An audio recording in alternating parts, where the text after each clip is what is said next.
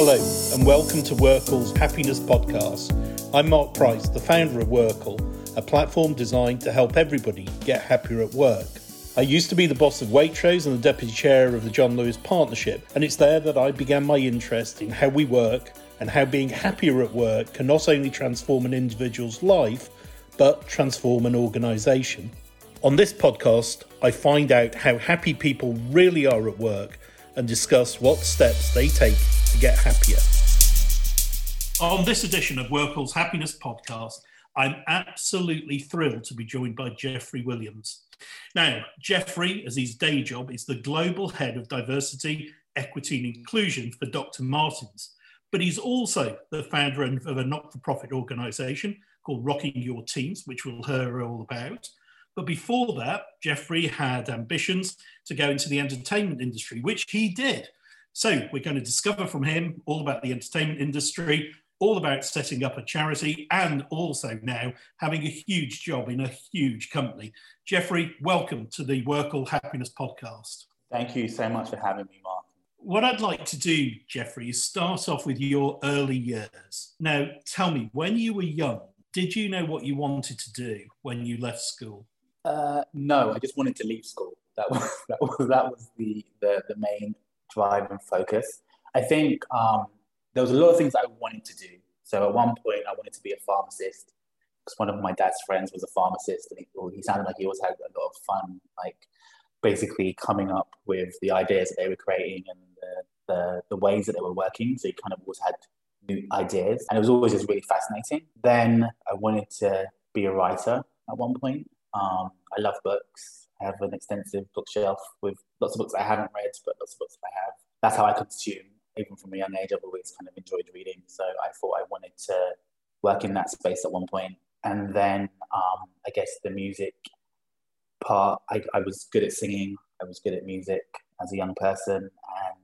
And um, I think the funny fact, or I think the, one of the interesting things I would share is I was watching Blue Peter many years ago and they had just opened the Brits Performing Arts School, and they had the first round of kids that were going there performing on on Blue Peter and talking about the school and saying it was opening and you know they were looking for talented people to go there, and I was like, I'm going there.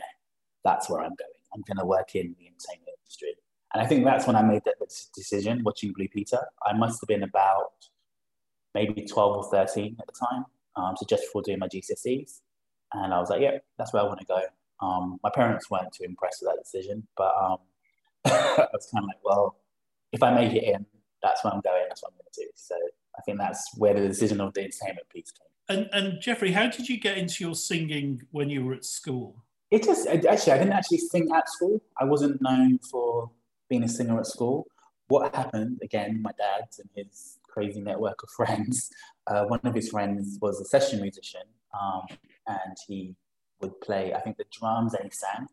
And he did background vocals for like Chaka Khan and Whitney Houston when they came to the UK. And he kind of introduced me to lots of different voices. So from Pavarotti to Donny Hathaway to Chaka Khan to Stevie Wonder, Gregory Isaacs, just lots of different forms of music. And alongside my dad as well, who loves music. And it was just kind of one of these things where I'd just be singing in the background. And then one time he was like, actually, you've got a really good voice. You should maybe consider doing that for a living. And in honesty, I never wanted to be a singer. Um, I love singing, but I kind of always wanted to be more in charge. I didn't want to be like the, the person on the stage. Um, I wanted to make the music and you know think of how it was all put together. Um, but I enjoyed the performances when I did do them, and it just kind of became a thing that I was doing. And then when I saw the Brits, and it was kind of you know yes the performing arts part, but there's also the business side. Just felt like such a logical step to learn both. Um, so yeah, that's how I kind of fell into that. And, and was your family musical? I mean, you said that your dad knew somebody, but were your mum and dad musical? My mum, no. My dad, yes. so my dad, um, you know, kind of was a singer as well for a little bit. Um, wasn't how he made his living, but he because he knew all these different people that were in the music industry, he'd go and do things. He cut one record um, I think they released in Germany, if I remember the story correctly. Um, but he wasn't again. He, he wasn't really trying to be a singer, which is something that he enjoyed doing. And opportunities came about where he was able to do that particular thing. Um, and then he did it, and then that was it for him, I think. And tell us about Brit School. Was it hard to get into? Uh, yeah, um, I'm going to say yes. um, it was a, it was like a round of auditions. You had to have conversation with the, you know, the, the department you were going into. You to talk about, you know, what your ambition was, what you wanted to achieve. And at, at the time, it was such a, you know, second round of kids to go there. It was a very small school. Um, and I think in our year, it might have been like 400 or 500 kids, if that. Um, and you know, everyone had clear idea of who they wanted to be, where they wanted to go. So it was very competitive. Um, everyone was extremely driven, um, but then in the same breath, very collaborative. So you just kind of got up to so many different bits and pieces. It was, you know, one of the, I guess, defining moments of my, you know, young adult life because I kind of left home um, and was quite independent at that period. Um, and it was just awesome. So yeah, I, I, really enjoyed it. I got a lot from it. And then, you know, still have some of my really good friends. And, and what did you study when you were there? So I did um, actually journalism. So again, as I said, I wanted to be a writer. So I uh, decided that I was going to do journalist, journalism with a minor in uh, performing arts. So I did like a lot of the kind of voice and dance lessons, but I wasn't. I'm not a good actor. I'm not a very good dancer either. But I need that. You know, I need to have at least one or two uh, technically good to be a performer. That's what I decided I wanted to do. And then you also studied the business side of entertainment. At the while at the Brits, I was in a part of a music business class, and then when I uh, left the Brits and I went to university, I did a um, degree focused on the entertainment industry, so the business of entertainment. Literally everything, actually. So broader than just music. So how do you make a film? Uh, how do you do a summer festival? To uh, you know, how do you make record an album, promote it? Literally every facet of that. That was also you know, again, I, again, I was a guinea pig. I think I was the second round of kids to do that degree as well. Well, at this point, it seems pretty clear that you know what you want to do. You've you're um, you're clearly pretty talented. You're a good singer. You've got a, a broad stretch now of performing skills. You've learned about the business what did you decide to do when you left university? What happened? So um, I think going back to the point I made earlier on that you know this industry is about you know who you know, not what you know.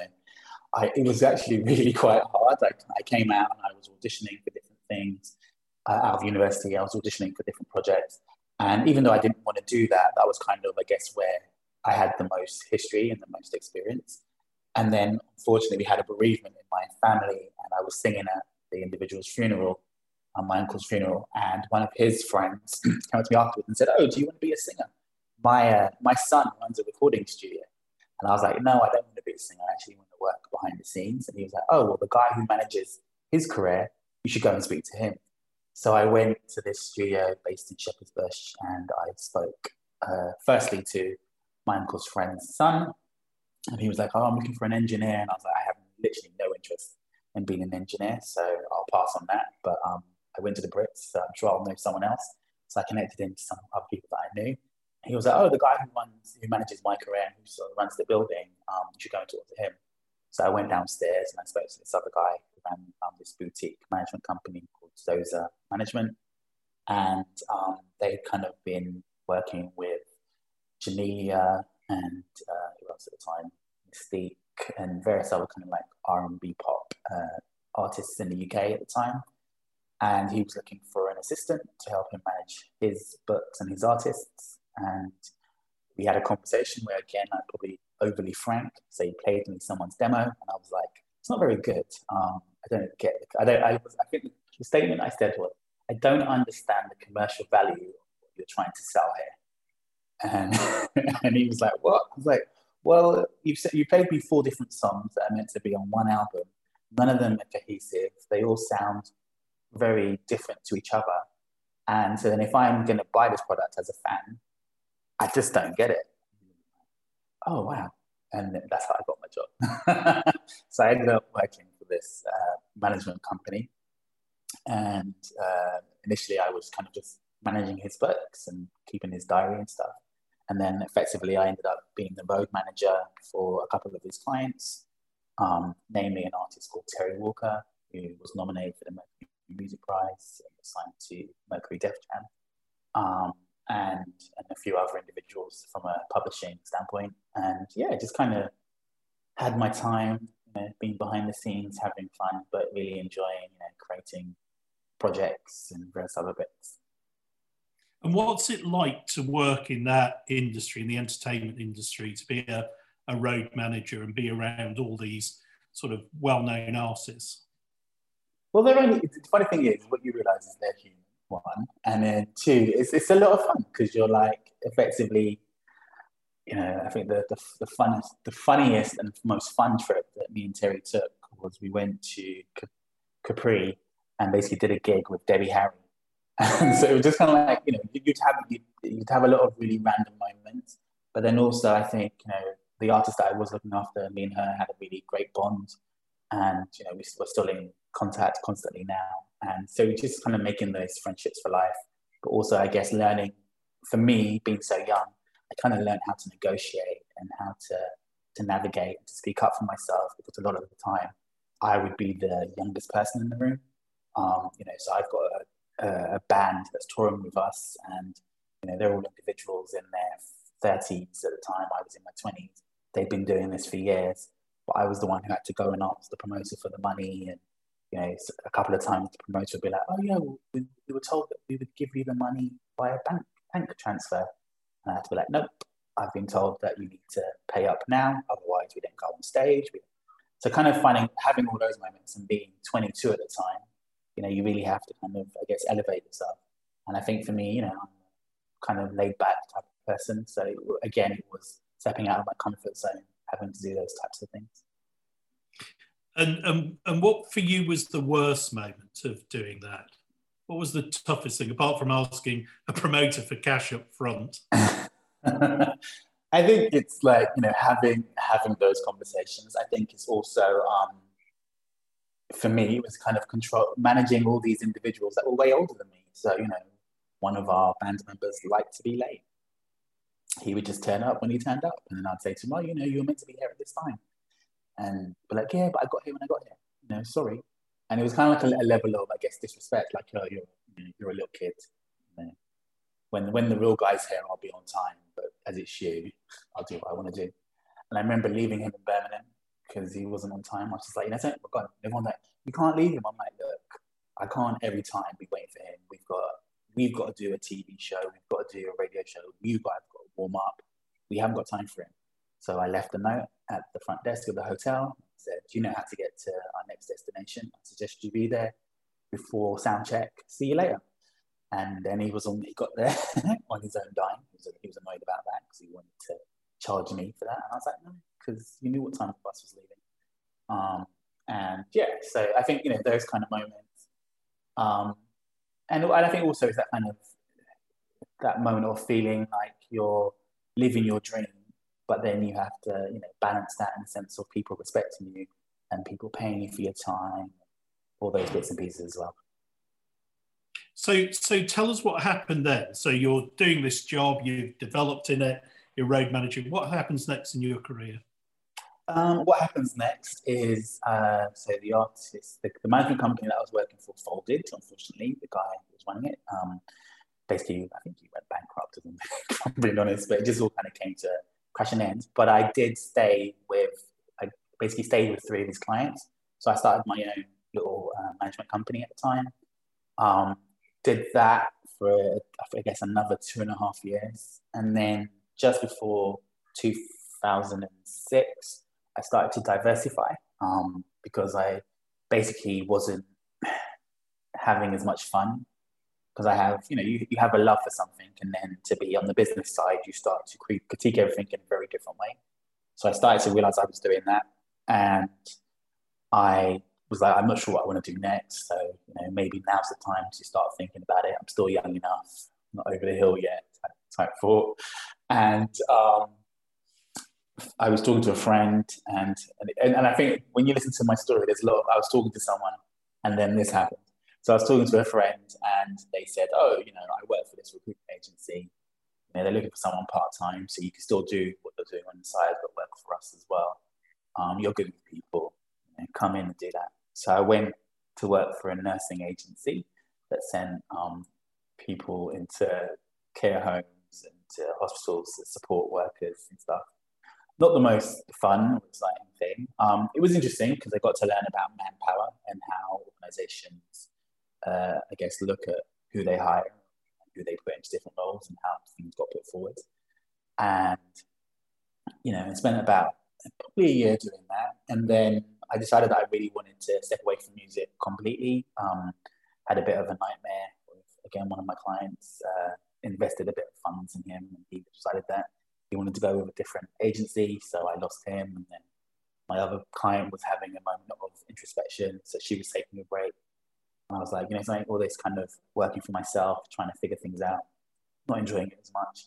So maybe I should go and do this recruitment thing full time and landed at a uh, rail company of all things, um, doing recruitment for them um, in house.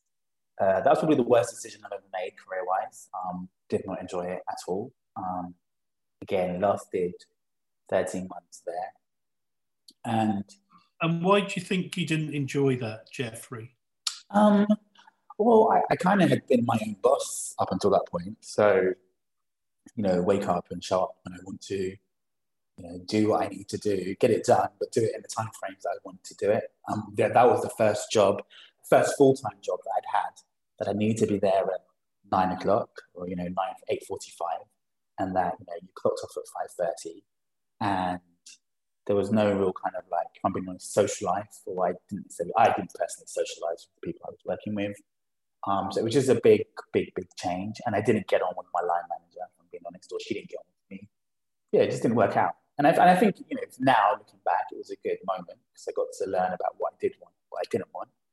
Um, but at the time, it was, it was disheartening to think that you could, you know, get a job and be treated so badly.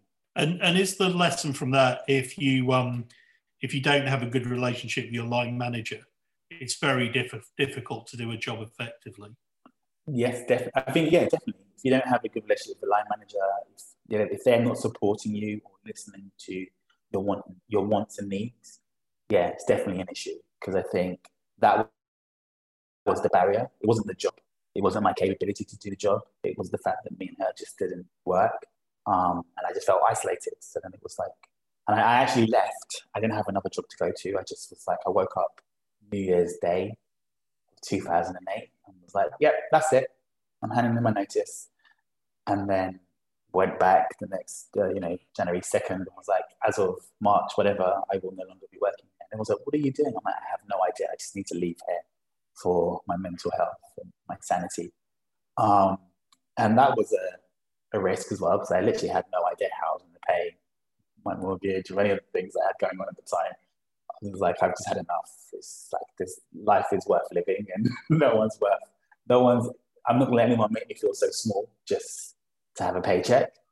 Um, so yeah, so I left that job and didn't know I was going next, and had a bit of a trip. So I went traveling for a little bit.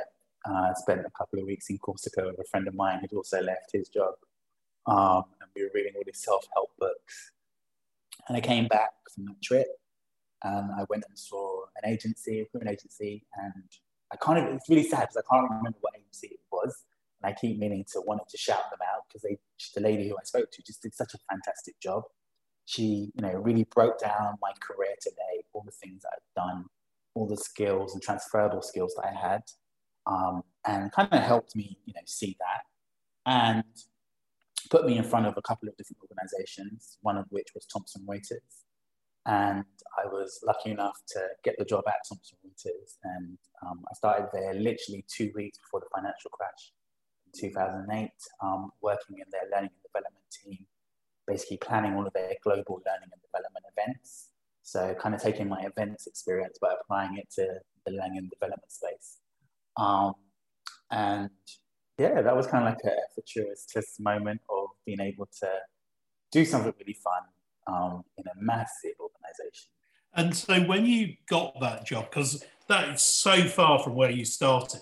I mean, that is so far from where you started. Big organization, moved into learning and development, HR function. when you arrived there and you started to do that job, did you feel early on that it was right? It was the right kind of job for you? Do you know something? Yes. The, fun, the I would say my first few weeks was really funny because um, our, I was in a Pacific division of the business, which was called the IP and Science uh, division, and where I, that's where I started. And I remember the global head of HR for that business unit was in town and then the global head of talent who we reported into was also in town from that business unit. And I was able to spend some time with both of them. And they both kind of asked me, okay, so in two years' time, what job will you be doing here? And I was like, I just got here. This is like day two. How am I going to know what job I'm going to be doing? But the fact that they asked me that question so early on just meant that, you know, I had space to grow and that there was I guess, a vision that I was going to stay here. you know, that even though it was day day two, that they, they wanted to keep me. Um, and it was just, you know, just kind of feeling like, oh, actually, when you look at this business, there's five business units. Each business unit has, you know, the same kind of verticals. There's a corporate center that you could sit in. There's just lots of space. There's so much stuff.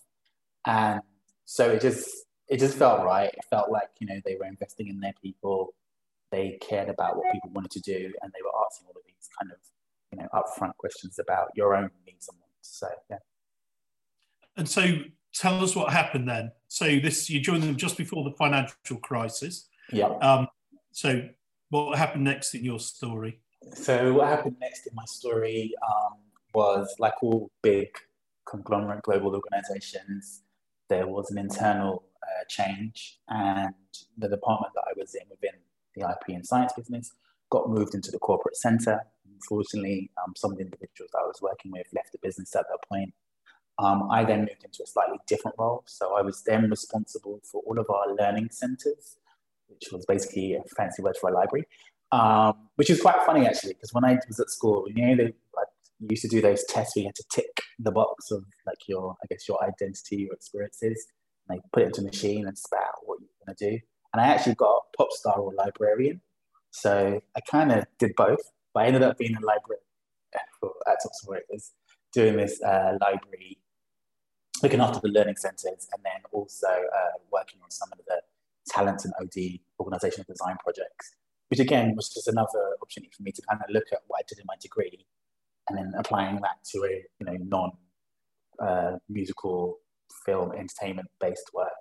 Um, and yeah, learned a lot there. And then um, there was another reshuffle, and I ended up back in the old business unit that I'd started in, um, basically working again on talent and looking at their kind of like learning programs. So I was responsible for all of the corporate center activities that happened.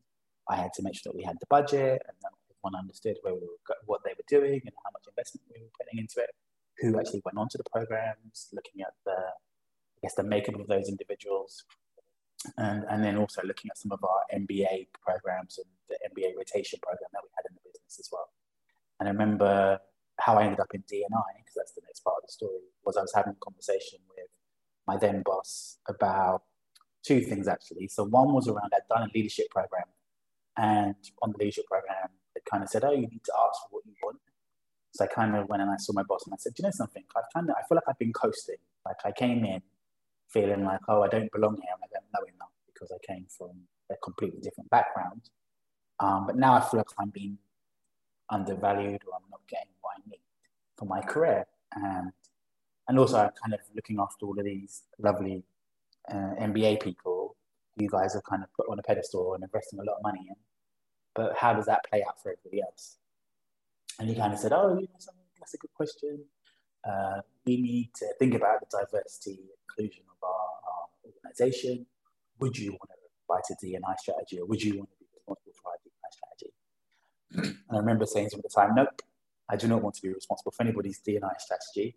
As a black man, I find that offensive that you're asking me to, to write this thing. Um, and he was like, but that's not what I meant. And I was like, I don't care, I don't want to do it.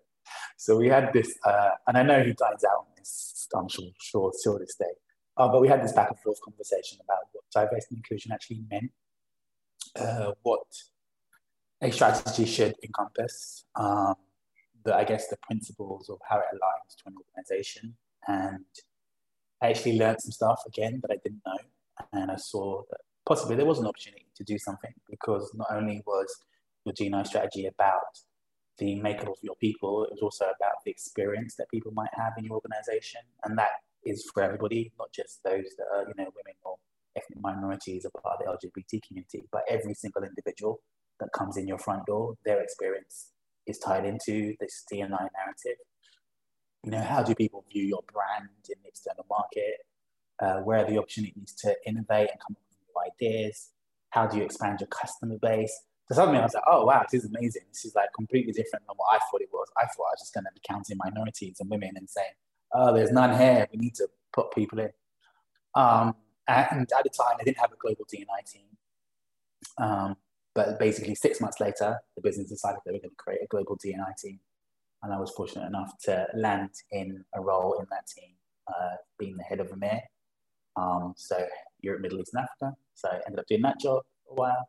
And then I just slowly moved around in the D&I team until I became the global head of D&I uh, at Thomson Reuters, um, you know, building out their employee networks, uh, defining strategies to track our performance um, in that space, and really just kind of, I guess, getting everyone to see D&I as a business driver and not just a, a nice to have or a social justice activity, which I think sometimes it can become. So, yeah.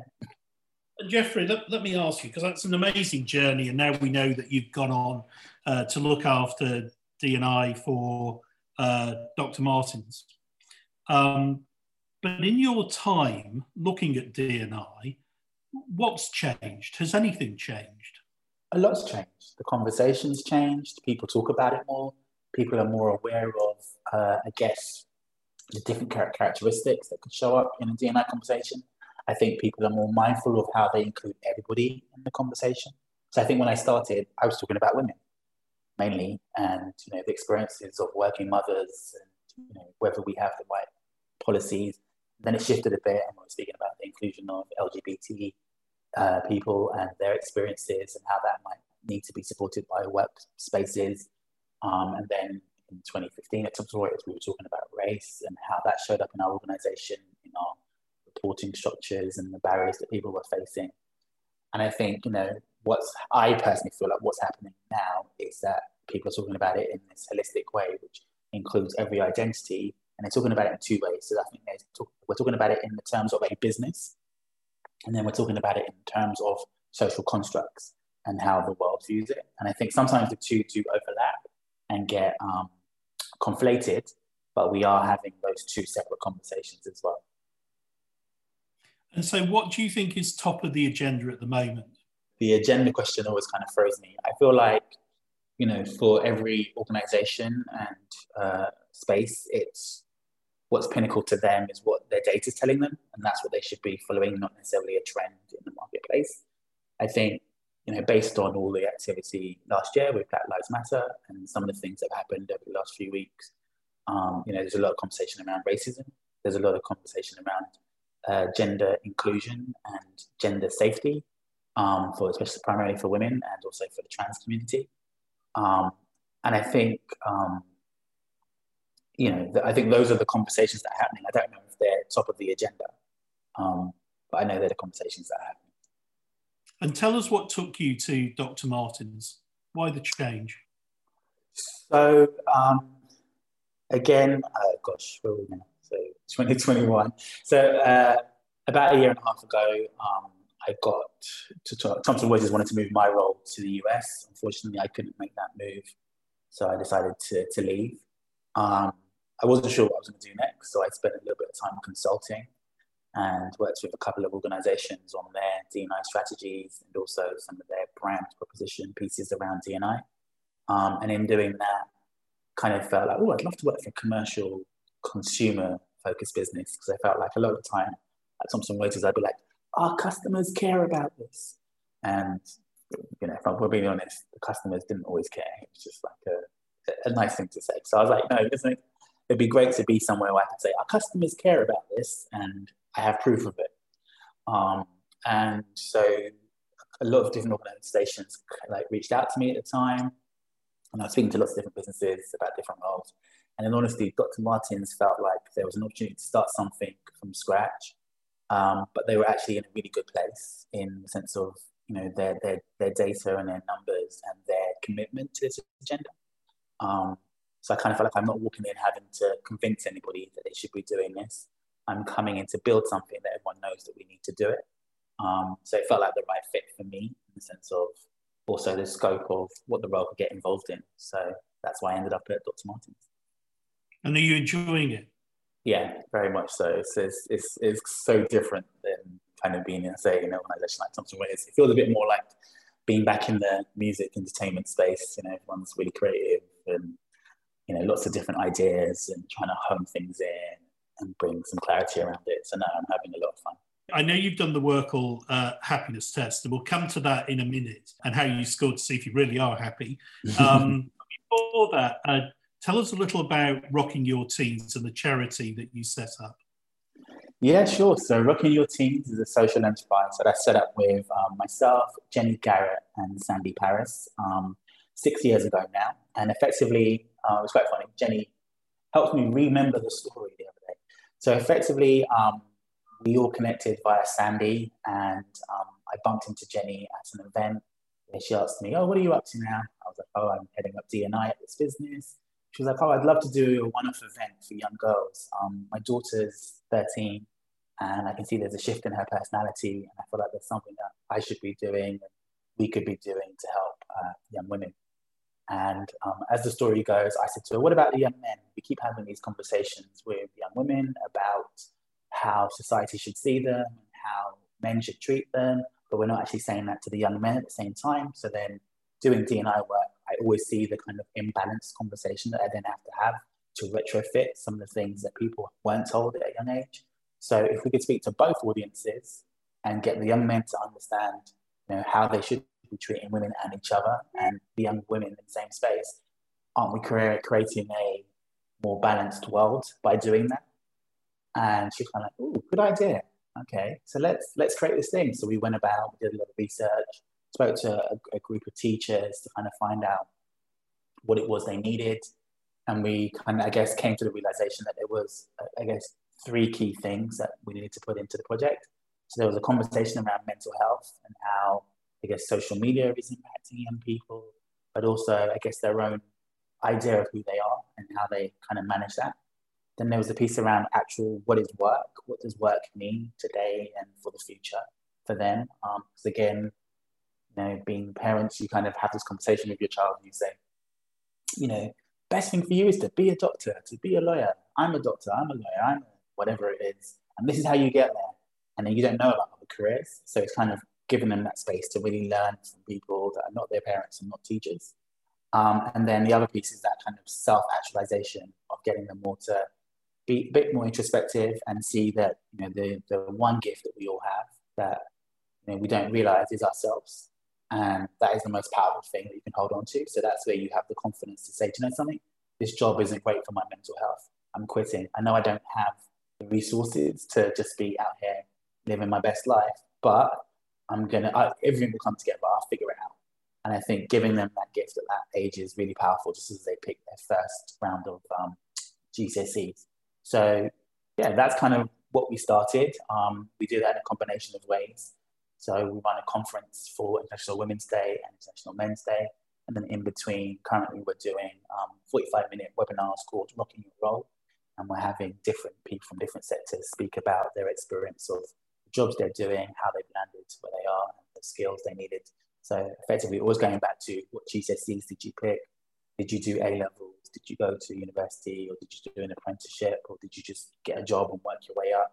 How have you ended up where you are? So they can really hear those varying stories. And if people want to listen to the podcast, want to find out more about rocking your teens, where should they go to, Jeffrey? Um, they should go to www.rockingyour, spelled U-R, teens, T-E-E-N-S.com.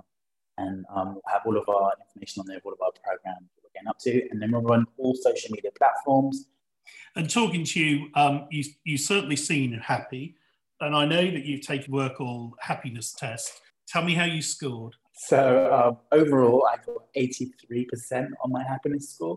And I guess the, the, the joke that I, when I was looking at it, I was laughing because in my industry, which I guess is retail, uh, globally, 70% of people said they, they were happy and 67% in, in the industry overall. And then I'm kind of above that, 83%.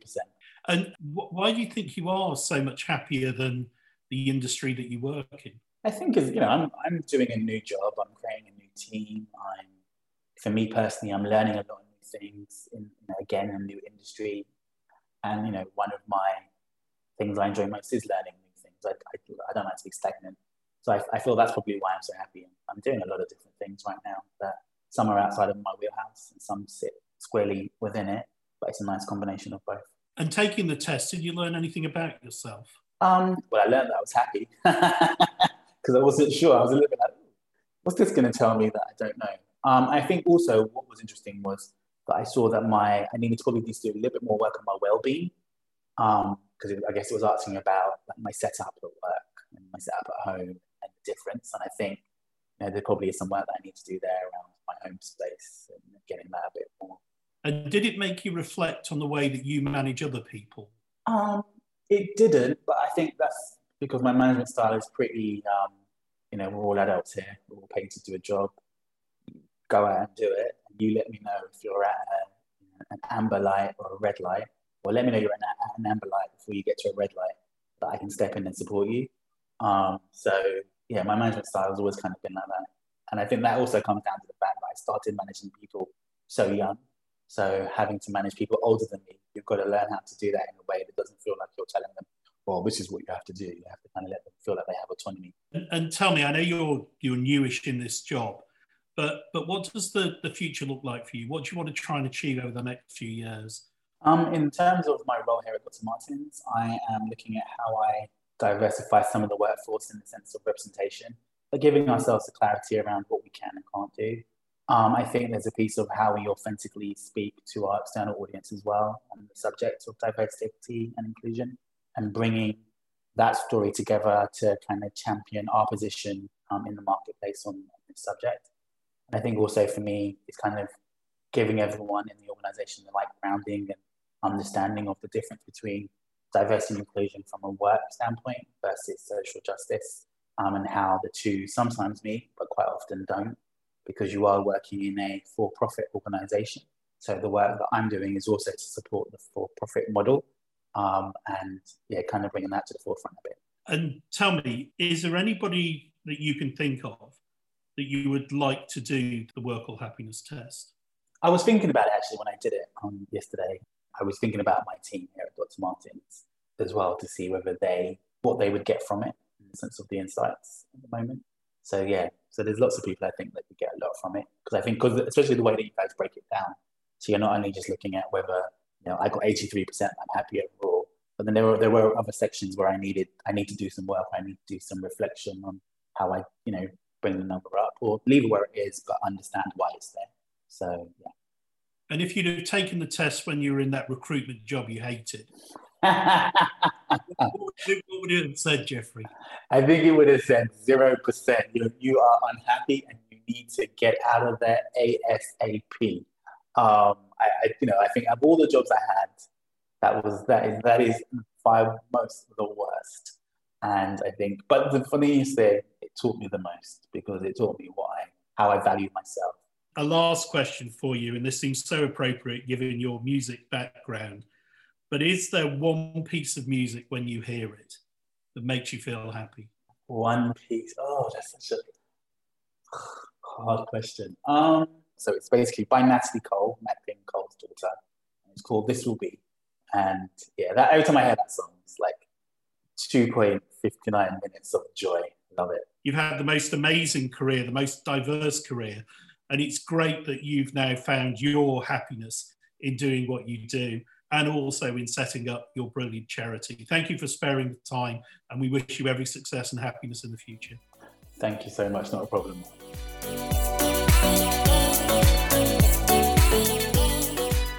Thank you for listening. For more on this podcast, head to workl.co where you can find out how you can get happier at work.